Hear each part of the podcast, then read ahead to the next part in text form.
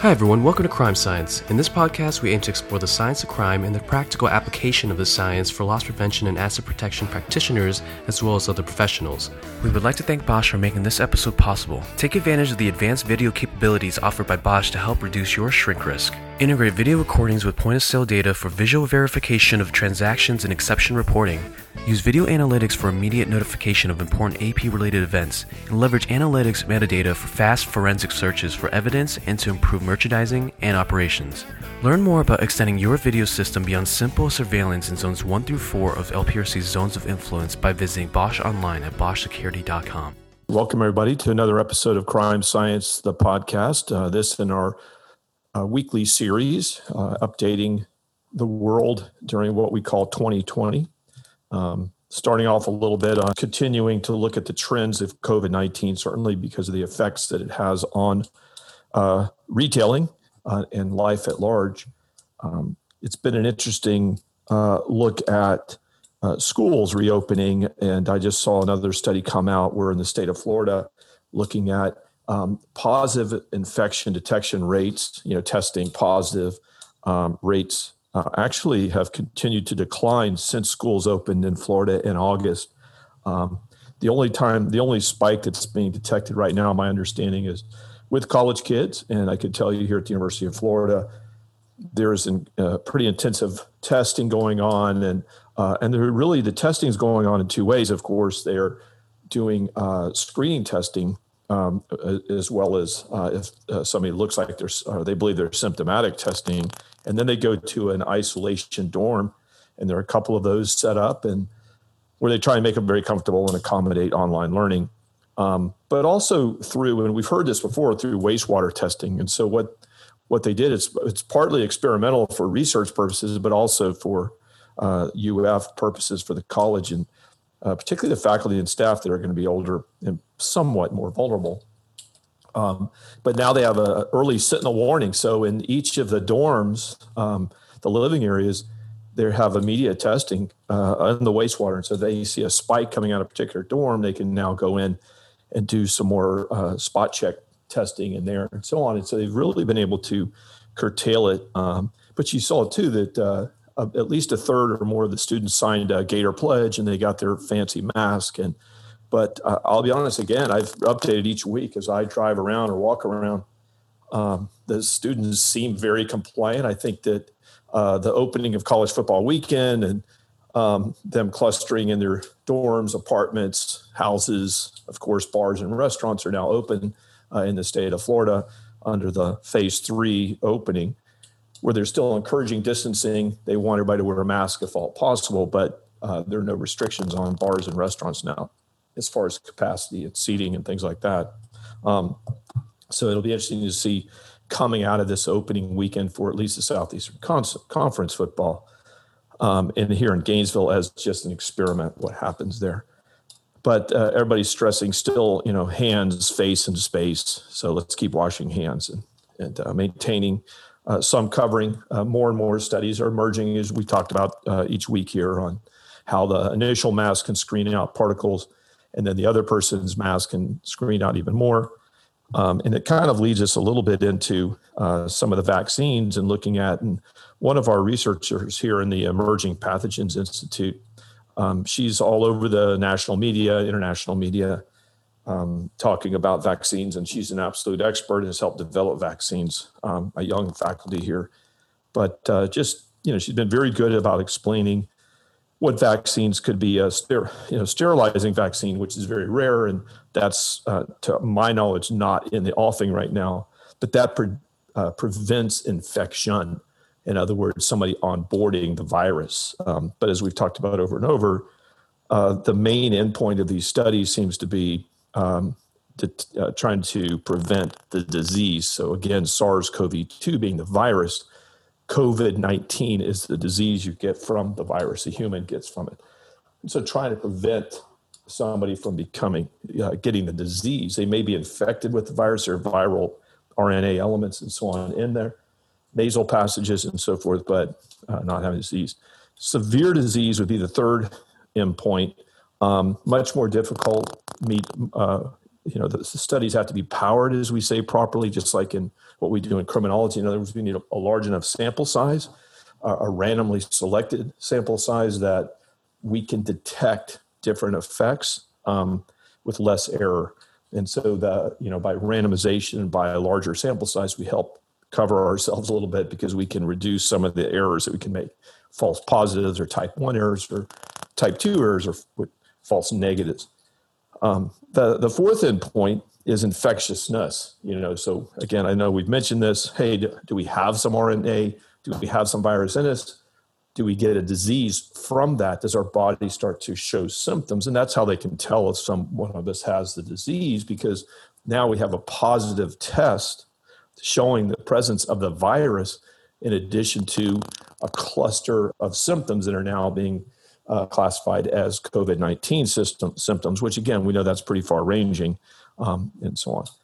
Um, and now, how severe are those? And so, this kind of leads us to the next part, and that is the risk scoring um, there are different models coming out that have been developed through machine learning, you know, artificial intelligence component, um, to learn what, uh, as a person maybe is being admitted to the hospital or, or visiting a healthcare facility, uh, what scores do they have as far as the symptoms they present with and the severity of those symptoms uh, and the order that the symptoms present. Um, and then how much do those symptoms persist and so on. Now they can they're getting better and better at predicting who has a disease, who has severe disease, in fact, even who is likely to pass away from disease if they're not treated in certain ways, or even probably will pass away, particularly for very frail elderly that don't seem to have a lot of energy reserve and so forth. So the infectiousness part as the fourth endpoint is we may not have the disease. We've all heard about this asymptomatic, non symptomatic spreaders, um, but that could be part of it too. So the vaccines right now, my understanding is they're all looking at endpoint two. We're trying to prevent the disease, but the severity of the disease seems to be an outcome, particularly from all the flu vaccines. So if they're 50, 40%, so on, effective, you know, that's where uh, you know 40 or 50 percent of the people exposed at high risk um, that do not get the disease even though they might have the infection or even could spread the infection. So we don't want to get too complicated. 189 vaccines at least uh, that are known to be in trial right now 27 in uh, phase one. Safety uh, phase two types safe and effective um, and then phase three um, there are 11 in there. So we got 27, 14, and 11. So at least 42 in human trials right now, 42 different vaccines for COVID 19 in trials with humans, another almost 100 in trials in animal models to see how they fare. And then, of course, hundreds more uh, that are being looked at uh, in computer modeling and so forth. So a lot going on there. At least 200 antiviral therapies in trial, therapeutics, uh, and then another 351 other COVID 19 treatments. We've talked about some are repurposed, some are specially designed um, for COVID 19. So, um, we turning now over to some of the looting. We continue to see Portland and Seattle, particularly Portland. Portland just seems to every night have violence, uh, police officers injured um, in different parts of Portland, particularly it looks like on the north side.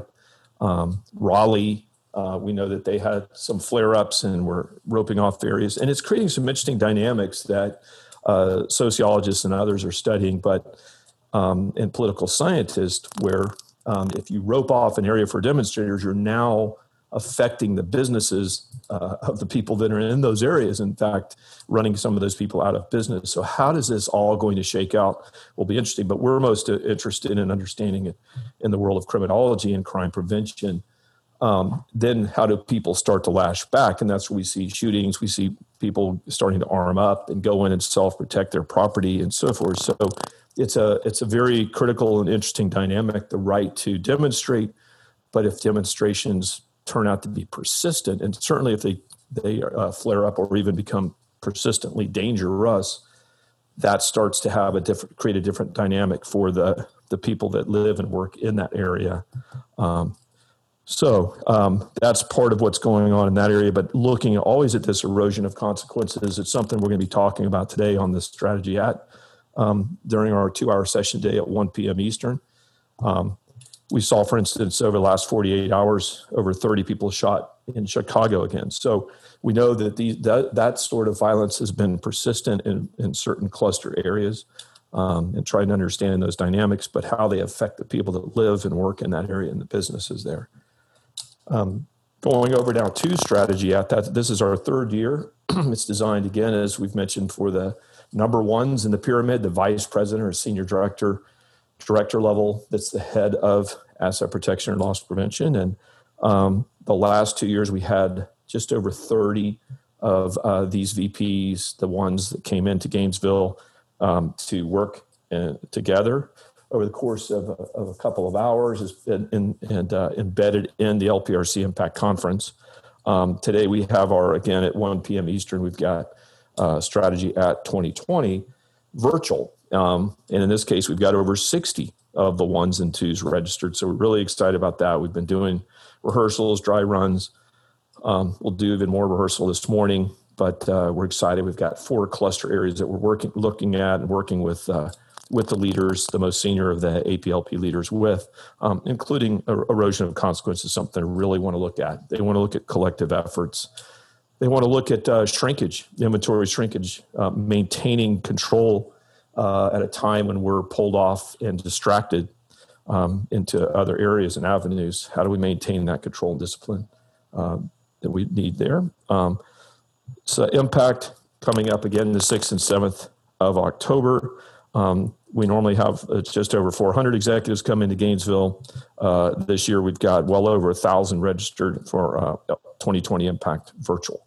Um, continuing, we just started initiating the projects with the industrial systems engineering senior class team with uh, three teams from the uh, user experience design, computer engineering uh, students, their senior class projects, um, and then we've got uh, nine interns from the Innovation Academy uh, that are working with the LPRC. So we're, we've got some really neat things that are going to involve a lot of study in the parking lots, in the uh, opening parts of the store, the transition between Zone Four parking lot and Zone Three, the interior. Um, we had a good planning call yesterday with one of the the teams, the ISE, um, with the AI servers that we've talked about on this podcast. Um, we got the Sensormatic AI uh, server in. We're readying that for action to work with uh, one of the student teams um, and looking at a some of the curbside dynamics as well as some in, in store type uh, dynamics in our engagement lab, which again is the simulated store environment lab, one of our uh, our five labs here at LPRC on campus.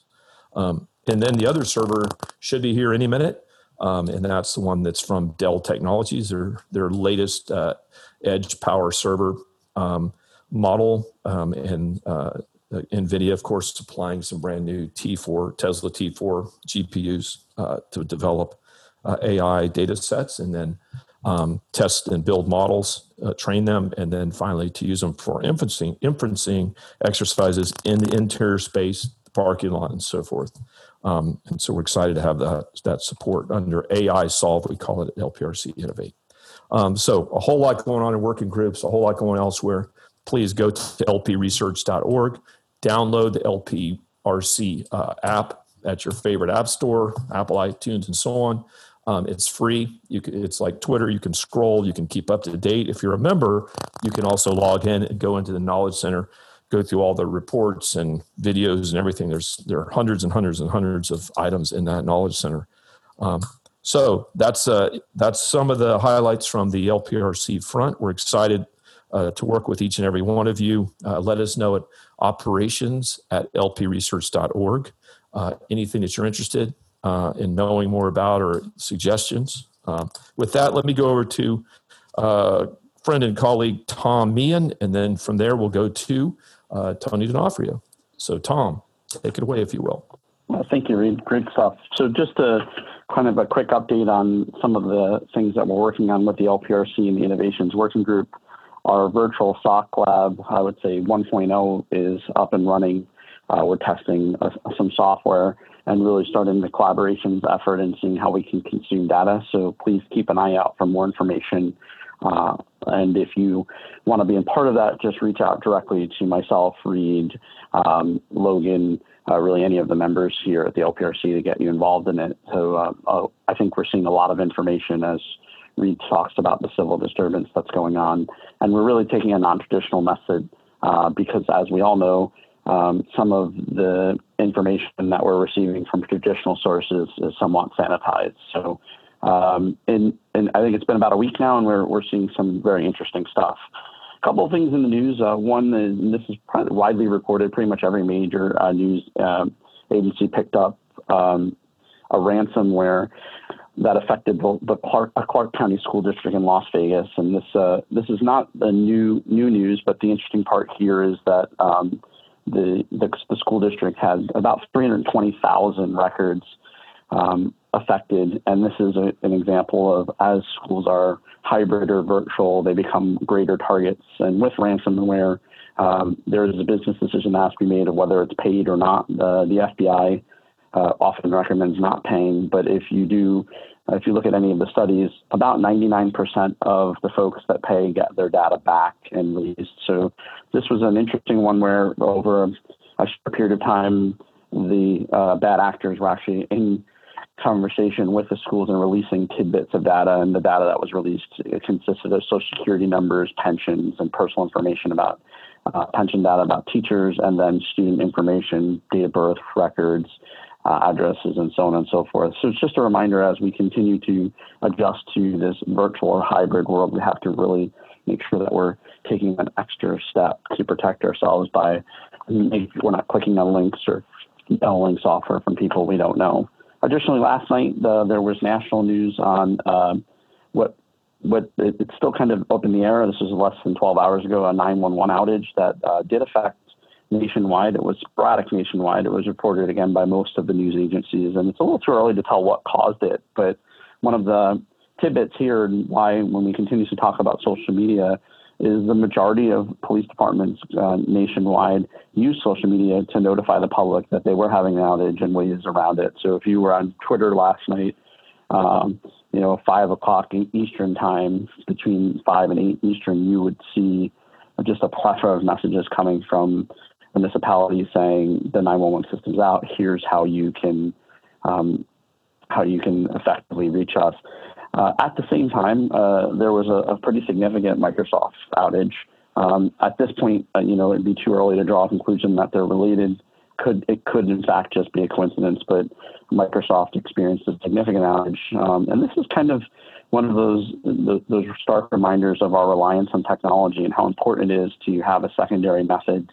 Um, and I use the social media uh, example because it's a good example of how when something like 911, which is so important, uh, and so significantly uses goes out, what you know what police departments and what municipalities are doing, and then what the people can do as well. You know, kind of serves as a reminder of you might want to take that local phone number for your police department or and put it into your phone and fire department because while this isn't a regular event, it has occurred in uh, a couple times in the past few months. Uh, and then additionally, that Microsoft outage, the the impact that that had as mail servers all over the, the globe were going down, and it was very disruptive. So um, I'm sure we'll report more on that as we run through. And then kind of rounding out the, my topics today, and I talked a little bit about our SOC lab, uh, which is our Special Operations Command Center, our virtual lab, and consuming that data. We were receiving a lot of information about Breonna Taylor. And one of the concerning things that um, continuously comes up, and this is um, a, a, newer phenomenon in, in the, the magnitude I would say that we're seeing is the the chatter on some of the back channels to to actually um, be violent towards law enforcement. So very specific terminology uh, and kind of what you can do, what you can't do, what's the best way to do it. And um, in a couple of uh, these uh, events, they were actually organized where I'm sure if you uh, this was pretty much all over social media. There's U-Haul trucks pulling up with riot gear being handed out to protesters. Uh, but more importantly, when, when you're looking online, people actually, um, who I would say are professional ad- ad- agitators, uh, giving specifics of the best way to attack police without, you know, without making it seem like you are. So, just a reminder to everybody to stay safe and to keep your ears open of what we're working on here at the Loss Prevention Research Council. And with that, um, I'll turn it over to Tony. Thank you very much, uh, Tom, and thank you very much, Read, for those great updates. Uh, let me start today with uh, an update on temporary workers and the holiday season trends. So, Target has announced they are hiring 130,000 seasonal workers. Walmart is going to hire 20,000 plus more temporary workers in addition to the 500,000 they added this summer. The 2020 twist is that many of these temporary hires will be deployed to distribution centers and curbside pickup uh, versus stores, uh, so versus inside stores. So that's a big change. And it's not just retailers. FedEx is going to hire 70,000 seasonal delivery workers, and they're up 27% on last year. UPS is adding 100,000 workers, all preparing for an online slot. Uh, Deloitte is estimating that uh, retail holiday sales will be up 1.5%, with online sales being up 25 to 35%. Uh, 50% of consumers are already stating that they plan to use curbside. 50% of consumers also said they already started to buy gift, and uh, retailers are responding in kind. In fact, 47% are already pushing out promotions before Black Friday and Cyber Monday. Many have announced they'll be closed on Thanksgiving Day. Surprisingly, from the data this week, 20.5% of retailers said they are sitting out markdowns uh, this cycle, uh, this season. So they're not going to discount. So all this data is from uh, retail and Morning Brew. Also, very, very interesting this week is uh, new data from Statista telling us why crime does not pay. A report from the Brennan Center of Justice found that prison sentences and convictions are, and convictions are costing Americans hundreds of billions of dollars in lost earnings. Around 7.7 million people have served time behind bars at some point, and the research found that people previously incarcerated see their annual income lifetime earnings fall by 52%. Those who committed felonies and misdemeanors without going to prison also face substantial financial losses, with earnings falling 22 and 16% respectively. The total aggregate amount lost across all three categories adds up to an astounding $372 billion in lost earnings. So, indeed, crime does not pay. And that was very interesting uh, this week from uh, Statista. Let me end with uh, a deep dive into a new research in terms of what's going to happen to stores and online and who's going to survive out of COVID 19. And there was new research titled New Multi Channel Retail and COVID 19 from uh, Global Data. And let me just give you, first of all, the highlights or the quick digest in terms of their conclusions. The pandemic has disrupted how we shop. There have been sh- shifts in how we spend money, and the number of retail transactions made online has increased. This has created a wave of negative headlines about the demise of physical retail. What the headlines fail to appreciate is that the pandemic is not dividing retail, it is bringing online and physical retail closer together, with many retailers using both channels harmoniously. This reflects how the consumers have always used retail, not as separate channels, but as one market. The evidence suggests that the pandemic has acted as a catalyst for closer integrations of stores and online, and many retailers are investing in or plan to invest in multi-channel system processes and tools uh, to drive overall sales. In any case, even if the online uh, transactions are isolated, it's important to understand that penetration did not reach anywhere near a majority of retail sales during the pandemic. Indeed, peak online penetration during long time periods has since dropped in all countries. The reason the online channel failed to dominate is because customers' need our needs are often best served by using multiple channels to make purchases. The best and strongest retail businesses now reflect this. They present a seamless, channel agnostic shopping experience for the consumers. Now, Having said there were some severe spikes, Best Buy had one of the highest. Best Buy, which had invested heavily in multi channel operations, was rewarded with a 242% increase in digital transactions, although very notably in the research, 60% of those transactions were collected inside the physical stores. Target also had an increase of 195% online in the last quarter, an exceptional rate of growth, in addition to growing 11% for their in store sales. And even Walmart had a, an amazing uh, 97% increase in online sales. So those spikes are interesting, but what the research found is that retail is actually one of the most innovative industries. And one of the reasons it's innovative is it's very, very competitive. Uh, GlobalData looked at the concentration of the retailers in the top, uh, the top five retailer. How much of the market do they own? So the top five global retailers of the market own only 19 percent, or roughly 19.9 percent, or roughly 20 percent and, and this is US data, when you compare that, for example, to mobile, the top five are 95%. If you look at airlines, the top five are 72%. And if you look at banks, it's nearly 40%. So retail is very competitive because it's a very diverse industry and, and it's not highly concentrated. Uh, longer term, some of the new things that we're doing are going to actually uh, strengthen and, and, accelerate. So, for example, in the US, collect online and, and collect, basically buy online and, and collect inside of a store. 59% plan to continue that. Collect orders from curbside, 68% want to continue to do that. And return online orders back to a store, 49% continue to do that. And those trends are actually reflected in uh, multiple countries. Compared to the pandemic, what are your views on physical stores as a, as a driver of sales? Uh, stores continue to receive very high marks from consumers around the world. So in the United States, stores are really favored by almost 89%. In the UK, it's 87%. In France, it's 90%. In Germany, it's uh, almost 86%. And then uh, finally, in terms of what's going to happen to uh, physical stores and why they're important, the mo- one of the most important reasons is people visit physical shop because they like to interact with a human being.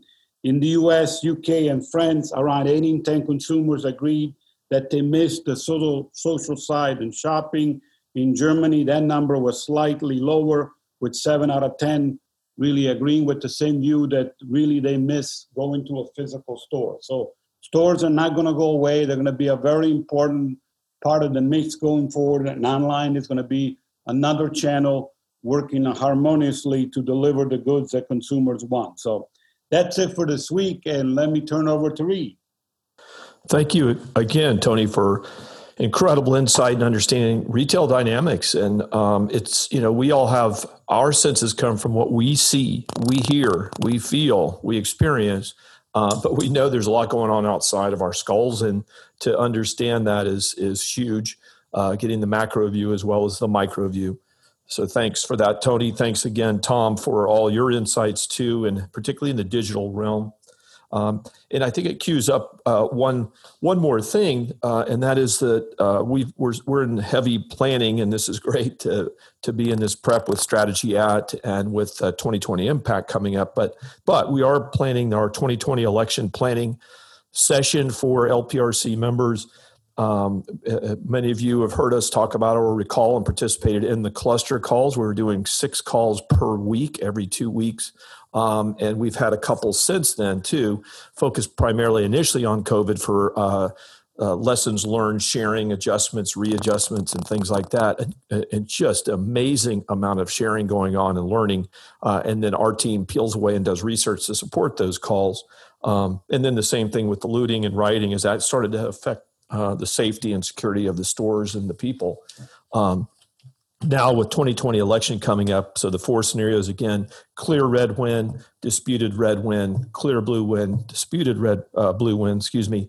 Um, and then what all are the likely some likely scenarios? So working with some uh, uh, former and, and, in some cases current federal uh, state and local uh, uh, intel and law enforcement planners, trying to understand that working with uh, Dr. Patrick Traynor from the University of Florida FICS, the Florida Institute for Cybersecurity. Uh, he's an endowed professor of cybersecurity, computer science, um, going through the digital threats. We're looking at the physical threats um, to uh, potentials that are out there and scenarios. So we're going to have a, a large group get on and talk about different scenarios, different uh, and what the applications might be in each case. What are some protective actions? Um, some sharing between everybody, what they're doing to prepare, uh, just in case. I mean, this is, again, we've said this before, we don't want to be overly dramatic, but this is 2020. So I'm not sure that's possible. So look forward to more information on that. Uh, we're continuing to have planning calls. We'll start into rehearsal, um, and then we're going to have that after the impact conference, and then we may have a follow up one week before uh, the election. Um, so look forward to that. Tom did call out what we're doing with SOC Lab, you know, the lab that we've got set up to simulate a security operations center or an EOC. Um, but this Fusion Net concept, we do have a, a, a pretty cool platform that, that uh, we've been experimenting with and on the alpha test level, our own team. Now going to a little bit of beta testing with a handful of uh, retailers now using this to, and the idea again is getting with SOC Lab overall is getting a, a, a company's security operations center, such as it is. It may be full 24 7, it may be all the way down to it's an iPhone uh, or a, a, smart device uh, or somewhere in between. Um, to share within and some external coordination. But with the FusionNet concept, we're talking about um, how do we help our 60 plus retailers uh, right before, during, and, and, and post event with storms, with violent events, and so on, communicate and spread some intel with each other and go into deep dives. Uh, we've got a lot of RSS feeds going in there and other feeds, bot feeds, and so forth. Um, so that's what Tom's talking about. And they're somewhat interrelated with the election planning uh, as well as the FusionNet concept. So, um, again, another call out for 2020 Impact. It's free. You can get involved. We'd love it. Uh, go to lpresearch.org um, and just enroll in Impact. It's a two day event. Uh, really, really good content. We've got a lot of science results coming out uh, with the retailers discussing what they did, what it meant with uh, our research team. Um, but we've got a lot of neat uh, things going on. So uh, I would highly encourage you to 6th and 7th of, of October, but get in there now and register, there is a cutoff um, because the platform, the virtual platforms, they generate a cutoff date for enrollment. So if you want to get in and get involved, we'd love it. Uh, that's how you do it. lpresearch.org. Uh, Tony, Tom, again, thanks, and to each and every one of you out there.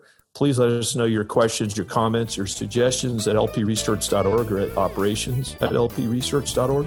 Um, stay safe. Thank you so much. Thanks for listening to the Crime Science Podcast presented by the Loss Prevention Research Council and sponsored by Bosch Security. If you enjoyed today's episode, you can find more Crime Science episodes and valuable information at lpresearch.org. The content provided in the Crime Science Podcast is for informational purposes only and is not a substitute for legal, financial, or other advice. Views expressed by guests of the Crime Science Podcast are those of the authors and do not reflect the opinions or positions of the Loss Prevention Research Council.